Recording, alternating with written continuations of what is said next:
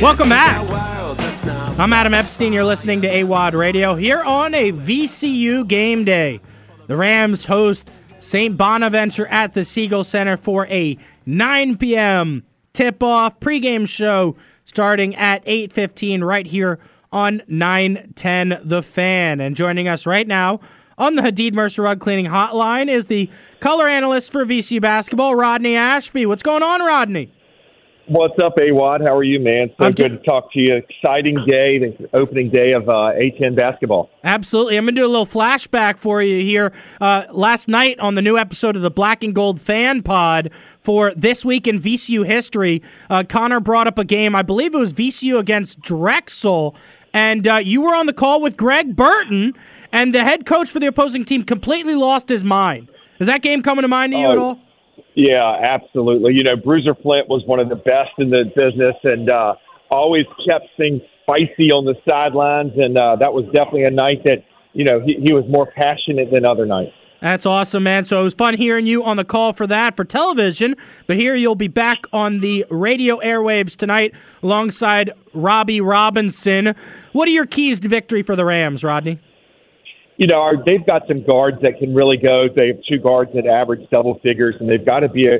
We've got to be able to not let them get downhill. We're going to have to stop dribble penetration from the guards from the initial position. So if it can't be off rotations, we're going to have to have some rotations from time to time to stop them. But we've got to do primary defense to stop these guards. Don't let them get downhill because that causes rotations for their bigs that can that can finish around the basket. Yeah, another thing that I pointed to was stopping Chad Venning. Uh, he was uh, the big man for the Bonnies. He was very clutch against the Rams last year. And so one of my keys is for Fermin and Lawal to combine outscore Chad Venning. Yeah, I think we're doing a good job defensively in the post right now. You know, with that, you know, basically post play by committee with Lawal and and Fermin, and we've done a good job of um, you know not giving a big window for the guards to get it in there. Where we've struggled is to penet- stop and dribble penetration. You stop, and if you stop dribble penetration, we can't dump off to Venning where he was finishing around the basket.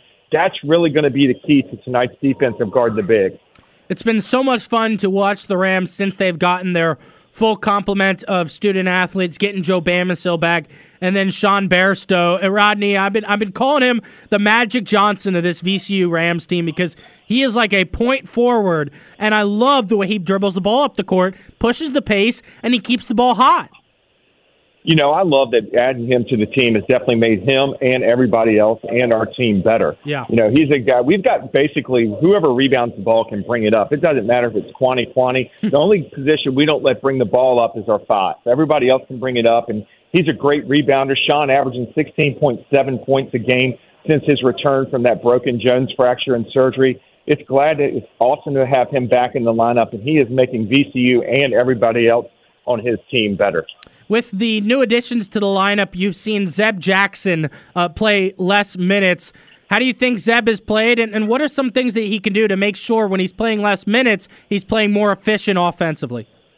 look, right now everybody's still trying to figure out their role a little bit, but Zeb leads the team in assists at almost five assists a game. So he's a kid that has to change his role a little bit. We needed him to score a little bit more to create spacing for our offense early on in the season before we got Joe Bamisile and Sean Bairstow back. But now that we have those guys back, we've got to make sure that he plays a little bit different role. He's going to be a solid defensive player. He can play a big active role in stopping that dribble penetration that we were talking about earlier. But he's also a guy that can get it done and get people in in scoring positions where they can be successful, and that's going to be his role right now. There's going to be times where he can get to the basket and finish. You can see how good of a finisher he is once he gets to the basket. But overall, right now, we need him to be a playmaker and a defender.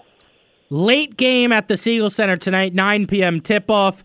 Take a nap if you need to after work so you can stay up late, watch the Man, game, or head to the Siegel Center. I don't know anybody's going to be able to take a nap today, Awad. I mean, this is opening day of, the, of A10 play, and you know, Mark Schmidt's got a team. You know, he's he struggled a little bit last year with his, you know, getting to know the NIL and the, the transfer portal, but he learned it quick per usual, and he's a great X and O's guy, and it's going to be a great game tonight. Who do you think is going to be the X factor off the bench for the Rams? And I'm, I'm not going to let you choose Joe Bamisile because I think that's easy. Uh, it is easy, but I mean, uh, ultimately, I think it's got to be, you know, it's got to be our guard play because that's the key to the game. Stopping dribble penetration. We're going to need some steady play out of Lawal and out of um, Fermin tonight. But really, in Kuany, you know, um, depending on who starts, whether it's going to be Kuany or Michael Bell. But Michael Bell didn't get that many minutes. Had a little bit of a rough game the other night, but he is due. This is a kid that does everything right, works out like he's a pro he's going to have some big nights in the black and gold. So I, if, if, you're not going to let me pick Bamisile, I'm going to go Michael Bell. I like that pick. Rodney Ashby with us here on the Hadid Mercer Rug Cleaning Hotline. Follow Rodney on social media. Rashby, R A S. R A S H B Y. Uh, Rodney, it's going to be a fun one tonight. Uh, let me ask you this, though. In, in your time playing on the Rams, playing at VCU, just how important is it to start conference play off with a win?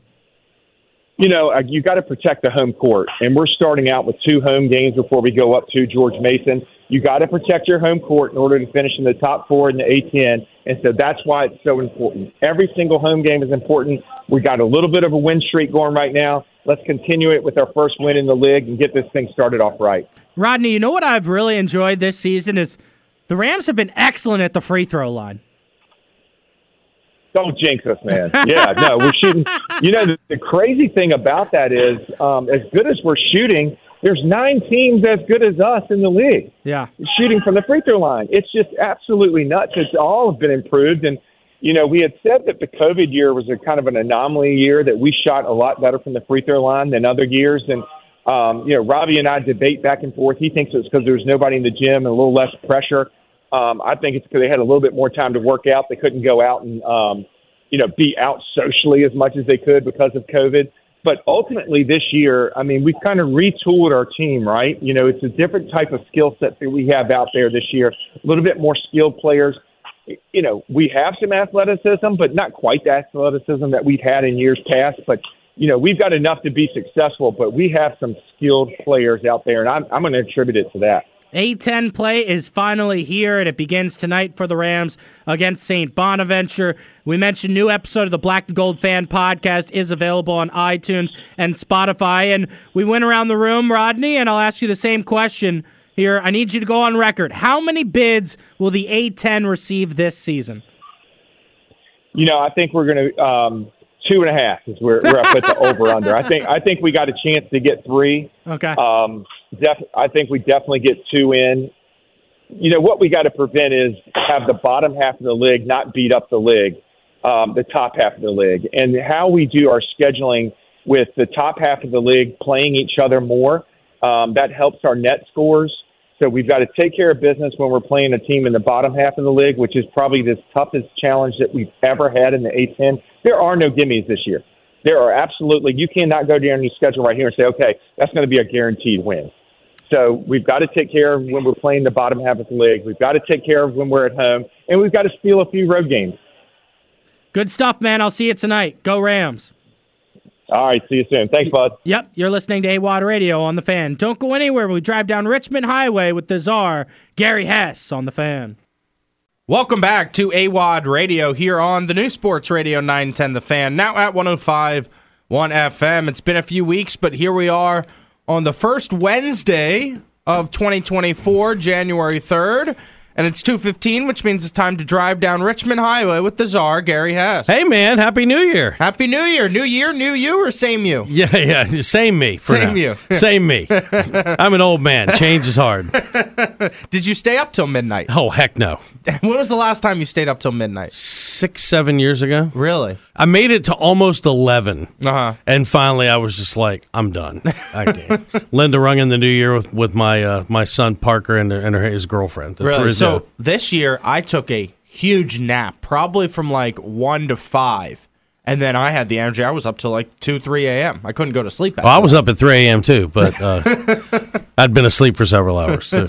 Yeah, it's uh, you know, we, we, we stay home. I, I can. The last time we had people over, everybody left at 10. Oh, no. See, I, I hate that. If you commit to going out, you have to see the ball drop. No, you don't have to. Yeah, you do. One day you'll be my age and you don't. You'll realize you don't have to commit to anything. That's a good point. All right, let's get in the car and drive. How are the roads looking?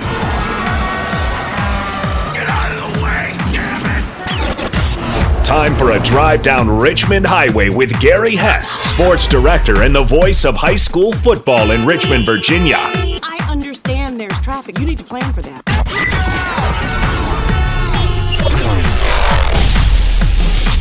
Let's drive down Richmond Highway with Gary Hess on AWAD Radio.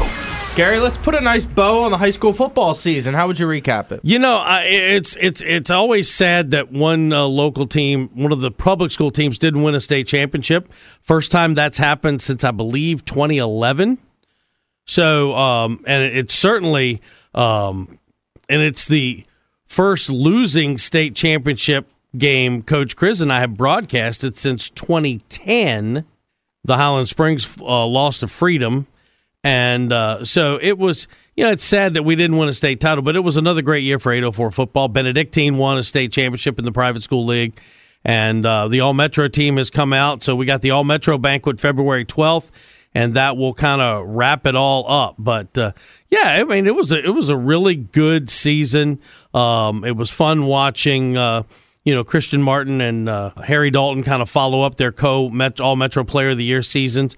And uh, now we know Harry Dalton's got one more year, so uh, Christian Martin's off to Maryland. So absolutely, so let's move from high school to the college ranks here. And man, those are some good bowl games, and uh, I, I, loved the two games on January first. I, I, mean, I, I really did think like a lot of people were upset with the committee. I personally wasn't because I, I knew that we were going to get two good games because Alabama had people chirping, you shouldn't be here. I knew they were going to take it to Michigan. And I thought Texas Washington looked like a great matchup.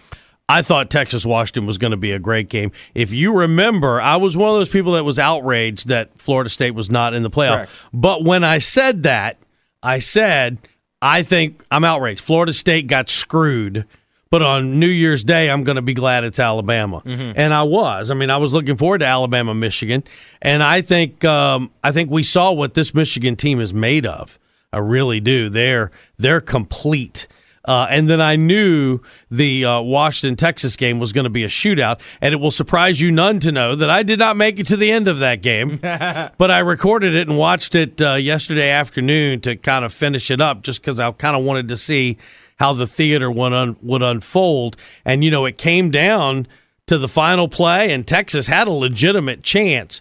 But I will tell you, Michael Penix, there's just something about him. He's just got that it factor uh, to get the job done for his team. And yeah. it'll be interesting to see how that stacks up against Michigan. I mean, have we ever had it before where both semifinal games come down to the final play? Because it really was like that with the overtime game, uh, Michigan Alabama. I want to walk through that final play with you.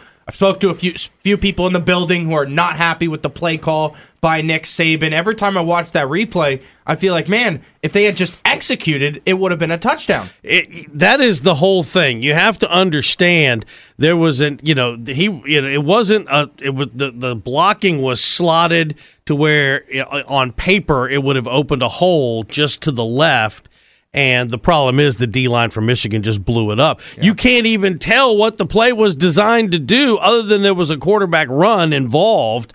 Uh, because the Michigan D line just absolutely destroyed it before it had a chance to unfold.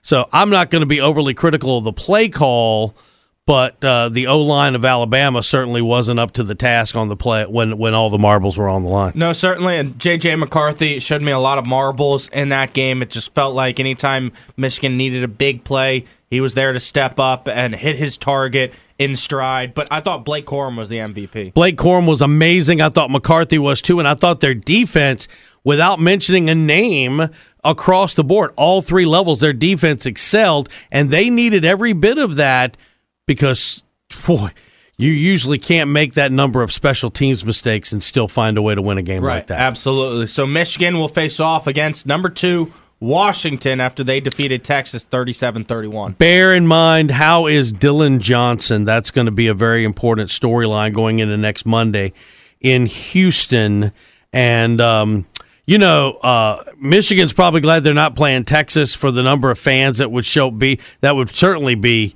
you know, who knows how big that crowd would be for in terms of tilting toward Texas. Now both fan bases will have to travel. I think it'll be a 50-50 split probably a lot of Michigan fans there is, uh, for that game. But it's going to be fun. I'm going to have to try to take a long nap so I can stay up at least till halftime on Yeah. Monday. I'm I'm interested to see how Michael Penix will do against Michigan's defense. I mean, against Texas, 430 yards, two touchdowns, and it, he was keeping plays alive, and his throwing motion is so quick. He he is. He gets rid of it quick. He's very decisive with the ball. He's great at moving the pocket when he needs to, and he keeps his eyes down the field when he's running.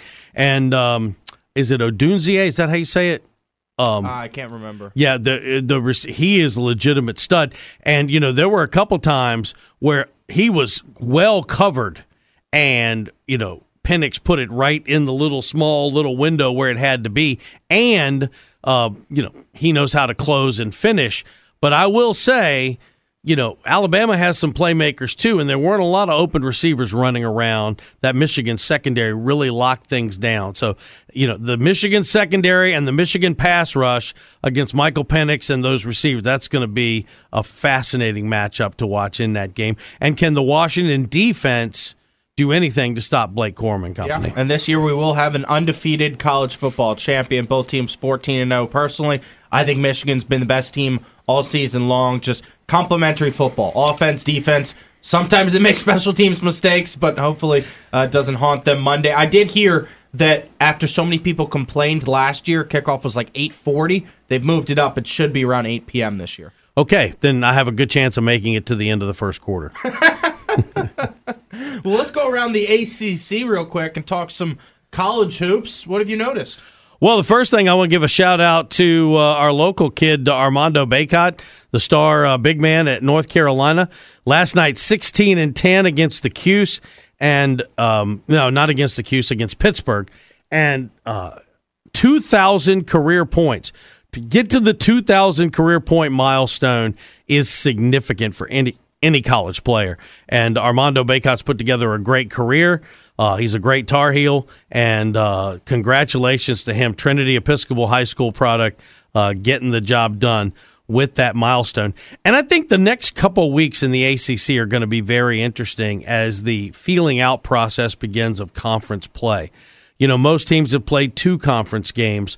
Uh, you know, some have played their third. Uh, you know, Virginia Tech, I still believe, has still only played one. No, they're one and one now. They're, they're They one and one. Forest. They lost to Wake. That's right. So they they play again on Saturday, I believe. So that'll be their third game.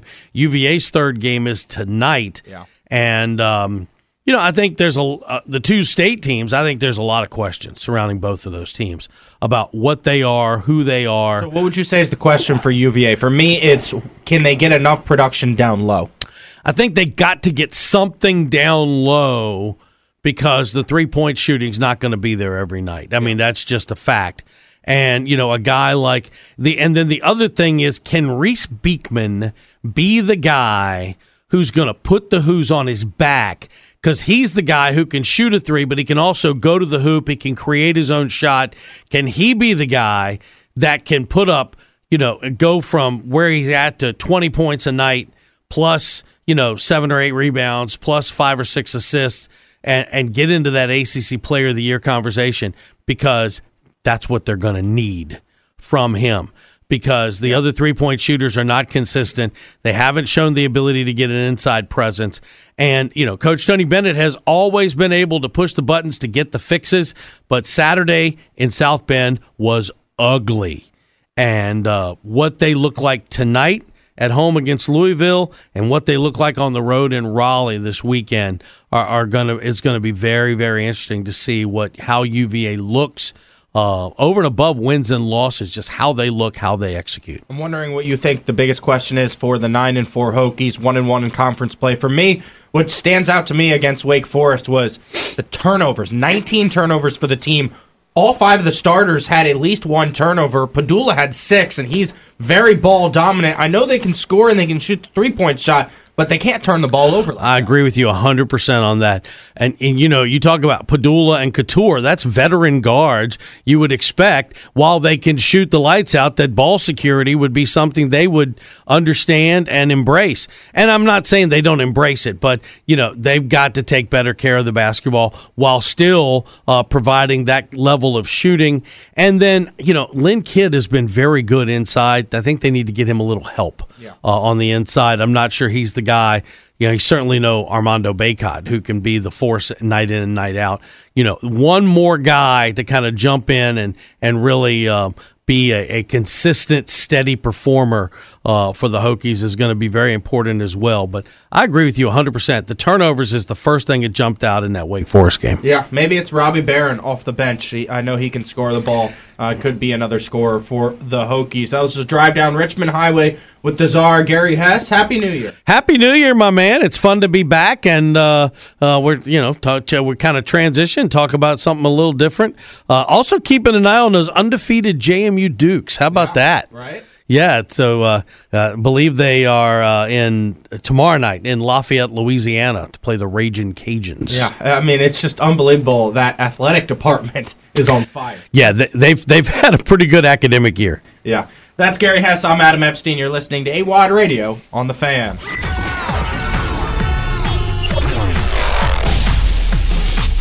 Let's drive down Richmond Highway with Gary Hess on AWOD Radio. Welcome back. I'm Adam Epstein. You're listening to AWOD Radio here on the new Sports Radio 910 The Fan. Now at 105 1 FM, 1 FM, Richmond's home for VCU basketball, Virginia Tech football, UVA. Who's talking every Monday? And there was a new episode yesterday at 6 p.m. And joining us right now on the Hadid Mercer Rug Cleaning Hotline from Who's Talking is Frank Maloney. What's going on, Frank? Hey, good to be joining you, Adam. Hope you're doing well. Absolutely, and we wanted to go around ACC hoops here on University Drive. Let's go to University Drive. Scores, rivalries, rankings, all the college football in the state of Virginia. We'll follow the action all season long. College football, baby. University Drive on AWOD Radio. So UVA got a win over Syracuse to begin conference play, and then it was NC Central, Northeastern, and then a bad defeat to Memphis, bounce back win against Morgan State, and then another bad defeat to Notre Dame. What's the latest with the Hoos, Frank? Well, I think we're going to find out uh, tonight. Um, clearly, these road games, and I'm going to include Wisconsin and West Virginia down there in Fort Myers in this uh, conversation, in that uh, Virginia just is not getting off to a good start in these road games, and this team does not seem to play well from behind. Yeah. So, you know, it's it's a question of can they somehow find their mojo at home and then find a way to take it on the road. And Virginia has one of the strangest schedules in the nation. I don't know if you've looked at, uh, you know, the home and away, but you know, Virginia has all these weak games at home. And then it's it's not until February that they finally get to play a weekend ACC home game, which is really strange. I, I don't know what the ACC was doing to Virginia, but it's it's not. I mean, no coach wants that. Yeah. No, you mentioned UVA. This team doesn't seem to be able to show to be able to come from behind. I mean, that's kind of been a theme of UVA basketball. They're so much better when they can play uh, with a lead. But what I've noticed this year is, to me, it feels like opponents are hitting way too many three point shots, right? Like Notre Dame, 47% from behind the arc. That can't happen. Yeah, I agree with that. I mean, it, it, listen, uh, if you look at these games that, that they've lost, and you know, Virginia's ten and three. It's not like the sky is falling, but they're not playing the way you would expect, and not the way they've played in the last 10, 12 years. Uh, to be fair, Virginia rarely, against anybody, has played from behind in very many games. And when they do, they struggle. But this year's team on the road, they've gotten behind early and then they mope. I mean, it, you know, it's a young team and they've got to learn to play together and all that. But I mean, I'm looking at uh, you know the last the last um, box score, Virginia versus uh, Notre Dame, and you know uh, McKneely two of seven from field goal range, uh, Andrew Rohde two of eight, Reece Beekman five of fifteen. Well, there's your three guards, um, you know, clanging away. Ryan Dunn was six of nine. He was the lone bright spot. Groves was only two of three in 18 minutes. Leon Bond was 0 for 3 in 19 minutes. Um, you know, Virginia just uh, they just they just not themselves yet when they travel. Now tonight they're playing a team that they should be able to handle. Louisville is is struggling. Um, all this chatter in recent weeks about uh, Louisville uh, thinking about firing the coach mid-season and you know backing up a Brinks truck to hire Jay Wright, and that turned out to be just a gigantic rumor. But it was fascinating to hear that two weeks ago. I I'm curious to see uh, how Virginia opens the game night. I'm very curious to see the team's hustle factor. Uh, Yeah. My partner was very upset in the last game, uh, that 12 noon game out in South Bend, and he didn't think the team was hustling. And, you know, Tony Bennett's teams uh, are active, they're aggressive, they go for it. And so when a team doesn't do that, you look around like, "Wh- wh- who are these guys?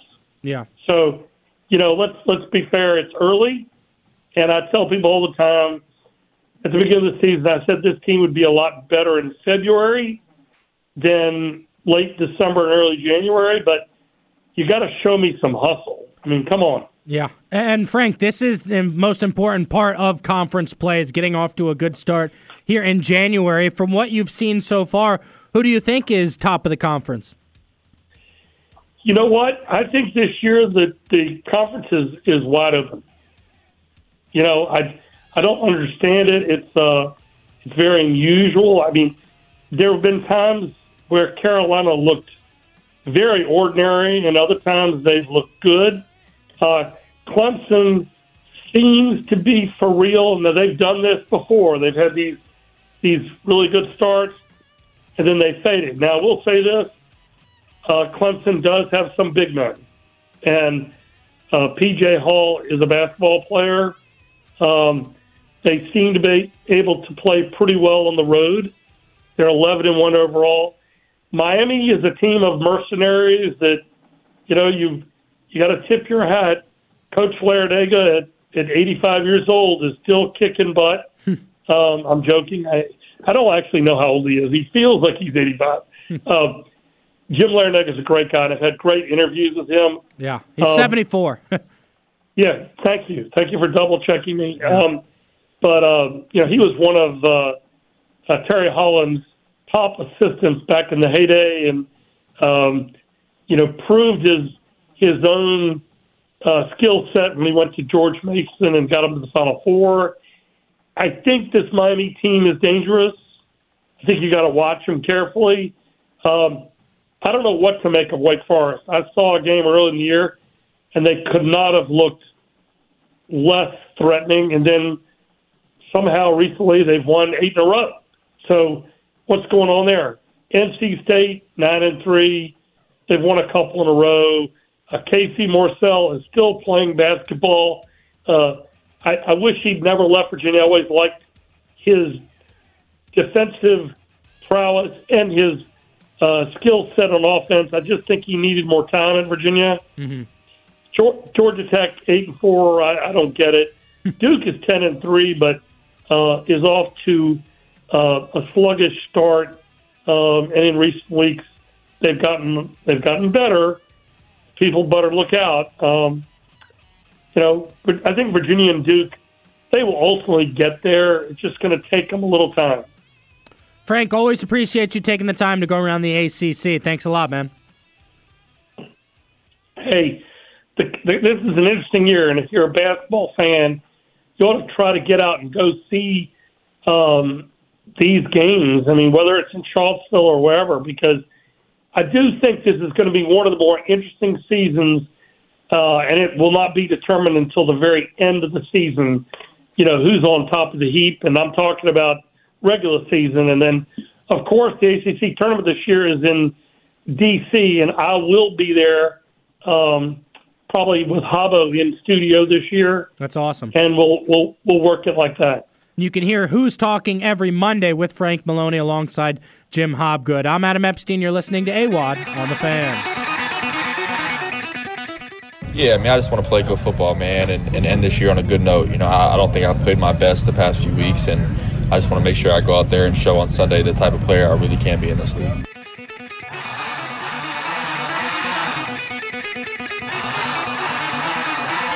Howell. Howell. that was quarterback one, Sam Howell, the starting quarterback for the Commanders. Speaking with reporters and Michael Phillips after Ron Rivera announced in his press conference today that Sam Howell will be the starter once again in the Week 18 matchup against the Dallas Cowboys. Just lose, baby, lose. That's all that matters to me. We've got the second overall pick. Cannot screw this up. Joining us right now to break down the breaking news live from Ashburn is Michael Phillips. What's up, MP? Yes, sir. Yeah, I think you heard in that clip there. He, he doesn't feel like he's played up to his potential the last few weeks and uh, gets one more chance to try this. By the way, uh, Adam, first Commanders quarterback, first Washington quarterback to start every game of the season since Kirk Cousins in 2017. Wow. That's unbelievable. And you know, we did have a caller. What was his name? Ed from Richmond. Eddie, I think. Eddie. He wanted uh, Jake Fromm to start uh, because he says Fromm has a hot mom. Uh, we did Google, and we can confirm. just, just for the cutaways Yeah. in the Fox broadcast. Is Yeah. that, uh, is that is that the game plan here? Yeah, yeah. I mean, we're going to lose anyway, so we might as well have our Yeah. own version of Taylor Swift. It, it, is that why they had to cut Dax Milne? is that why? he, he was involved with the uh, the um, Zach Wilson stuff. yeah, yeah, that's right. And so, what else did you learn from Sam Howell speaking with the quarterback?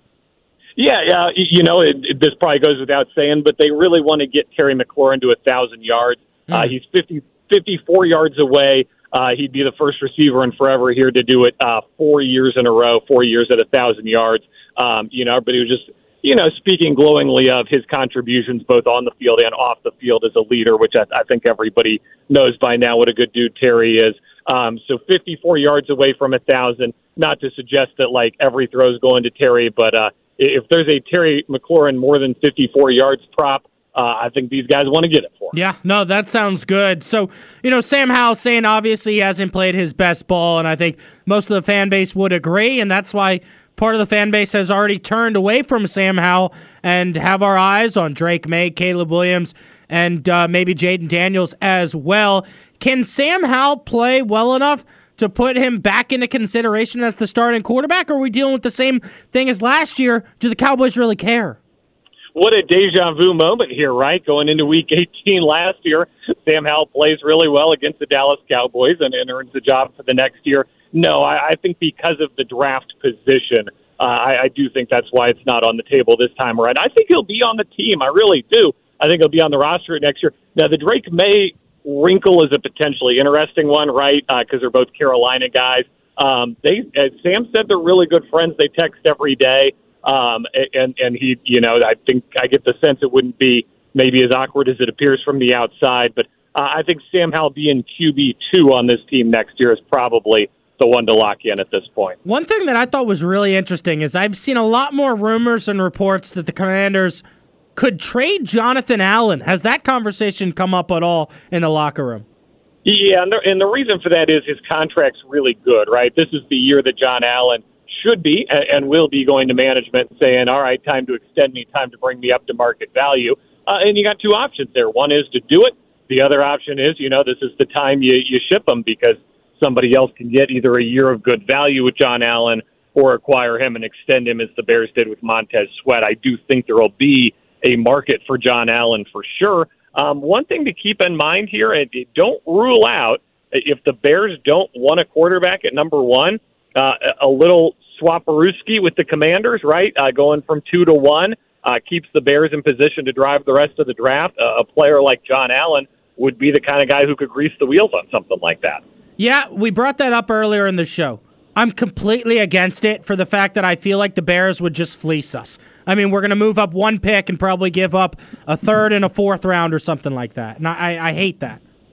You know, that to me is only if this process establishes that there is a clear cut guy that everybody wants, right? Hey, right now we're talking about three different quarterbacks, and honestly, there's a ton of juice on Michael Penix right now after his great game the other day uh, a world where you have four quarterbacks all being talked about is not a world where you need to get to number one. You only need to get to number one if we get to April and you realize, shoot, the whole league wants fill in the blank name guy. That's the only reason you need to do something like yeah, that. Yeah, and Michael, that's why I want to double down, go on record. I've already told Stubbs, save this audio. I'm putting my career on the line as a quarterback evaluator. that Caleb Williams is the guy. He's the man. He will be a Pro Bowler within five years. Well, isn't that a reason to move to number one then? Oh, it is. But um, you know, how much are you going to give up? I, I, I think you got to hope and pray that Chicago just takes Marvin Harrison Jr. I, I, don't know. I mean, maybe you could work out a deal, but uh, Michael. I, I love Caleb Williams, but I don't want to get into this, um, you know, habit here of moving up and losing all the draft picks. Like you just traded with the Bears earlier this year, they're going to ask for that third round pick back, right? Yeah, you know, I with, on the Caleb Williams thing, uh, I'll, we'll go deeper on this obviously in, in February and March. I'm scared of hometown guys. We've we've been burned on this before. And like I, I feel like 31 teams drafting Caleb Williams is a good idea, and one team drafting him might be a bad idea, and that stinks. But uh, we just do not have a great track record here. What was it like in Ron Rivera's press conference today? Because I'm reading through some of the quotes John Keim has tweeted, and it's just driving me crazy. It's a bunch of excuses like, oh, if we had a quarterback here, you know, Gruden would have still been here. I, I would still be here. Yeah, Ron, you had a chance to draft a quarterback. You could have had Tua or Justin Herbert, and you went with Chase Young. And Carson Wentz and his guy, Carson Wentz is going to start for the uh, the Rams this weekend. Uh, how about that for a little uh, Week 18 juice? Got a little well, Carson Wentz start out in L.A. That's fantastic. Um, yeah, had, had many opportunities to take a swing at it, didn't get it done. Um, he ha- has really kind of put up the wall, um, both you know internally and externally. Uh, Ron has not addressed his future with the players at all. Says he's not going to do that until after Sunday's game. Just wants the full focus to remain on playing a football game Sunday. He doesn't want this week to be some kind of long swan song farewell t- type of thing. So, uh, yeah, yeah, that's where you get those awkward quotes, right? Where we're trying to ask about the things people care about, which is, you know, the big picture stuff, and and he's trying to say, let's play a football game on Sunday, and and we're kind of saying, do we have to really? yeah, uh, it's a weird situation. We're rooting for a defeat to our arch rivals, the Dallas Cowboys. Yeah. Michael Phillips with us here on the Hadid Mercer Rug Cleaning Hotline. You can catch MP on the mic weekdays from 10 to noon and also check out his work covering the Commanders for the Washington Times. Ron Rivera said, quote, Sam Howell, he went out and did the things we were hoping he would do. Speaking of his performance last week, did he really do that? I mean, yeah, he was decent for a first half. Is 10 points and two interceptions doing what we were hoping he would do? Not not for me, uh, but I, I will say he did the thing I hope he will do on Sunday, which is lose the football game. so if you want to just flip it that direction, he's he's certainly shown an ability to do. I'm I'm honest. I'd be a little scared if Jacoby Brissett came out there. Like I've I've seen a little too too much Jacoby Brissett to be comfortable with what what that might turn into on Sunday. Uh, Ron was asked if Jacoby will be the backup quarterback. He said he'll see how he's feeling later this week. I, I would love for Jake Fromm to get that run. Uh, you know, like, look, Ron's in a corner, right? What's he supposed to say? Like, remember I told you guys for a year that I had found the future quarterback? Turns out I was really wrong. Like, right. right, he just got he just got to double down on it at this point, and he did. I, you know, towards the end, he say, look, I still think Sam will be successful in this league. I don't know if he will or not. What do you what, what do you think the guy's supposed to say, right? Like, yeah. you know, that'd be a pretty deflating uh, last week to be like, everything I'd ever believed in is garbage. Uh, yeah. There, yeah, yeah. Everybody go home now. Yeah, well, it's been a pretty deflating season for the Commanders. That's Michael Phillips. pretty deflating four years. Yeah, catch MP on the mic from ten to noon. I'm Adam Epstein. You're listening to AWOD Radio. It's Grant and Danny coming up next from Washington D.C.